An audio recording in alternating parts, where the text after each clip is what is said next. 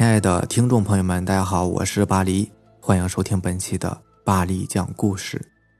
咱们今天晚上要分享的第一篇故事，名字叫《村头水鬼》，作者杜兰兰。老一辈子的人呢，一辈子遇到的坏事那可比我们多多了。我外婆和我讲说，在她还很小的时候，就碰到过这样一件事。这件事发生的很玄乎，不过确实是真的。事情大概是这样子的：有一个孕妇快要临盆了，不过他们那个年代还没有高级到可以去医院里面生产，大多是去有生产工具的家里边借工具。富人都是比较小气的，特别是在那种吃不饱穿不暖的年代，一个不肯借，一个硬着头皮非要借，于是便发生了争执，拉扯中孕妇就掉进了水里。冬天的水很寒冷，孕妇没能挣扎几下就沉了下去。妇人很害怕，没有声张，毕竟钱在那个年代很少，而误伤呢也肯定是要赔一大笔钱的，所以妇人不敢找人来救孕妇，她慌张的跑回家，打算隐瞒此事。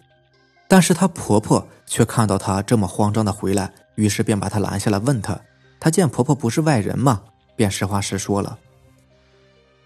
婆婆和她一起来到湖边，那个时候孕妇已经沉下去很久了，就算是神仙，估计也救不回来了。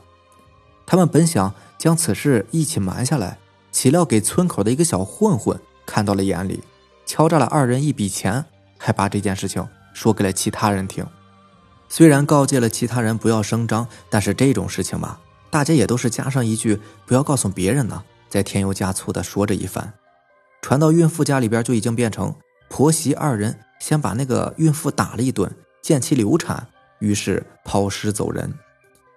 孕妇一家人听到自己的媳妇儿被如此的虐待，于是便大吵大闹了起来。事情一暴露出来，大家也都赶着往湖边去凑上一眼，捞了好多天，也只是捞到一只女鞋。孕妇家里人都声称媳妇儿是一尸两命，非要打官司。乡下人都惧怕与官司打上交道。于是赶紧东凑点钱，西凑点物件，便给了那个孕妇家人，并声称为其重新物色媳妇儿，这才不清不楚的将这件事给了结了。那个抠门妇人被她丈夫打了一顿，关在家中。本以为这件事情就这么荒唐的结束了，没有想到不久湖边又出事了。这次出事的正是那个妇人。妇人虽然说是被家里边禁足，但是总归还是得干些家务活嘛。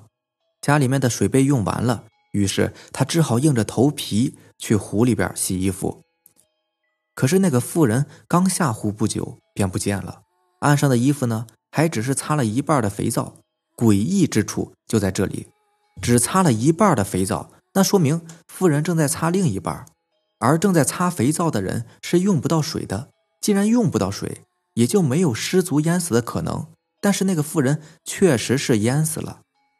尸体捞了一个上午就被捞到了，妇人手里边还紧紧地握着一只女鞋，嘴巴张得大大的，里面塞满了污泥和水蚯蚓。这件事情在村里面传了很长一段时间，大部分人都说他活该，但是我外婆呀，却硬要证明有水鬼。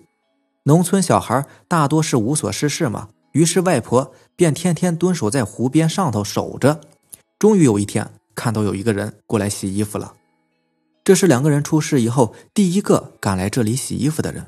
那个人居然是那个婆婆，很诡异吧？包庇媳妇儿、间接害死人的人，居然还敢来这里洗衣服。外婆当时因为年龄很小，所以也没有想得太深。但是外婆却从那个老婆婆慌张颤抖的动作中看出了一些猫腻儿。这个老婆婆显然也是非常害怕的，只不过是没有办法。外婆看到有人陪伴，也就蹲坐着注意起老婆婆来。那个老婆婆洗了一会儿，见没什么事情，便伸出手拍拍胸膛。诡异总是在平静的时候发生的。正在这时，湖水剧烈的翻腾起来，由先前的清澈透明变成了鲜红色。一只惨白惨白的手从湖里边伸了出来，猛地揪住了老婆婆的衣领。老婆婆反应过来，拼命的挣扎着。外婆唰的跑到湖边，本着初生牛犊不怕虎的精神，竟然和水鬼抢起人来。一张惨白惨白的脸从湖里边探出来，低垂着脑袋，手却伸向了外婆。外婆吓得摔倒在湖边，再回过神儿的时候，岸上只剩下了一只老人鞋。外婆看着变回透明的湖水，又看看那只老人鞋，猛地掐了自己一把，接着便哇哇大叫着跑回了村里。村里的大人都懒得理会稀奇古怪、游手好闲的小屁孩，也就没有把外婆的话当真。一直到第二天的中午，大家才知道外婆说的可能会是真的，赶紧都带着家伙往湖边走去。看到湖边的那只老人鞋，大家终于意识到问题的严重性。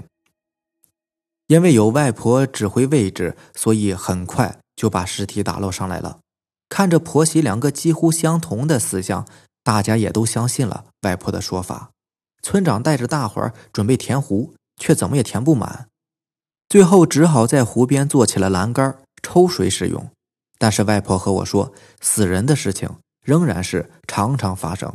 据说湖边那个黑森林的小茅屋，就是停放水里淹死的人的。听到这里的时候，我就不敢再继续听了，依着外婆，赶紧进入了梦乡。下面这个故事名字叫做《稻草人》，作者郭丹伟。我的朋友小美啊，是从那个农村出来的，她的家乡呢是在贵州的一个小村庄里面。但是每当有人问起小美家乡的事情的时候，小美总是会脊背发凉。因为在小美身上发生了一件恐怖的事情，使得她开始畏惧自己的家乡。我们就来讲讲小美说的一件关于她家乡的真实的故事。小美的家乡呢是一个环境比较好的地方，虽然比较穷，但是周围的风景还算是原生态。周围不像是城里面都是高楼大厦，她的家乡还是以种地为主。既然是种地，所以每个人家的田里面都会摆着稻草人。小美小的时候很调皮，经常和家乡的那些小男孩到处跑、到处玩，在别人眼里简直就是一个假小子。有一次，小美调皮的和那些男孩子到另外一个村子里面去偷果子吃。小美毕竟是女孩子嘛，身手不如男孩的，所以那些男孩子偷完果子之后就高高兴兴的跳来跳去的，而小美呢，却还趴在树上摘果子。小美爬上树的时候，一个刚刚务农回来的村民看到小美他们，然后便大喊：“小子，别跑！”那些男孩子见到大人来了，于是便丢下小美四散跑开，而只有小美还在树上。小美见其他人都跑了，也害怕的跳下树，但却不小心扭到了脚，但又马上爬起来，赶紧逃跑。小美没有跑多远，就不知道被什么东西给绊了一下，摔倒在地上。小美生气的看看到底是什么东西绊到自己的，却看到一个稻草人。那个稻草人呢，也在看着她。那个本来很和蔼的笑容，在这时候看起来那么的可怕。小美毛骨悚然的向后爬了几下，完全被这个诡异的稻草人吓住了。此时，小美想要赶紧跑，不然被那个大人抓住了，那可就死定了。小美抬头看到那个大人的时候，她看到了一辈子都后悔看到的事情。那个大人已经不再是刚刚那个样子了，而变成了一个稻草人，慢慢的朝着自己跳了过来。小美害怕的爬起来，却发现自己的脚好像是被什么东西给抓住了一样。小美回过头去看，抓住自己脚的东西不是别人，正是刚刚那个稻草人，而且他还在对着小美诡异的笑着，非常的恐怖。小美哭着挣脱开那个稻草人的手，拿出吃奶的力气往前跑着。她不敢回头，因为她听到后面不止一个物体跳动的声音，而是很多个。小美连滚带爬的跑回自己的村子。小美的妈妈此时正在田里边干活儿，看到自己的女儿这么奇怪的跑回来，便上去抱住女儿问：“怎么了？你这个娃干嘛跑这么快啊？”妈妈，稻草人会动，稻草人会动啊！小美抱着她妈妈哭着，小美妈妈呢，则是完全懵了。什么稻草人会动啊？你这个娃子说什么呢？小美妈妈不理解的问着小美。等小美冷静下来以后，便把自己的经历告诉了她妈妈。她妈妈一听懵了，赶紧叫来了和小美一起出去玩的男孩子的家长，这才知道原来那些男孩子一个都没有回来，只有小美一个人跑回来了。小美妈妈和那些男孩的家长把事情告诉了村长，村子里的人几乎是全部出动，到小美和男孩子去玩的地方找。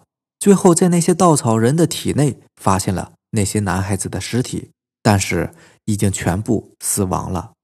直到后来，小美才知道，原来隔壁的村子根本就是一个废村，完全没有人住的。可那边的稻草人却总是会奇怪的移动位置，好像有生命一样。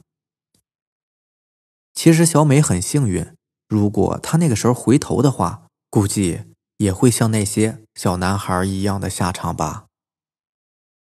好了，以上就是咱们今天晚上要分享的故事啦。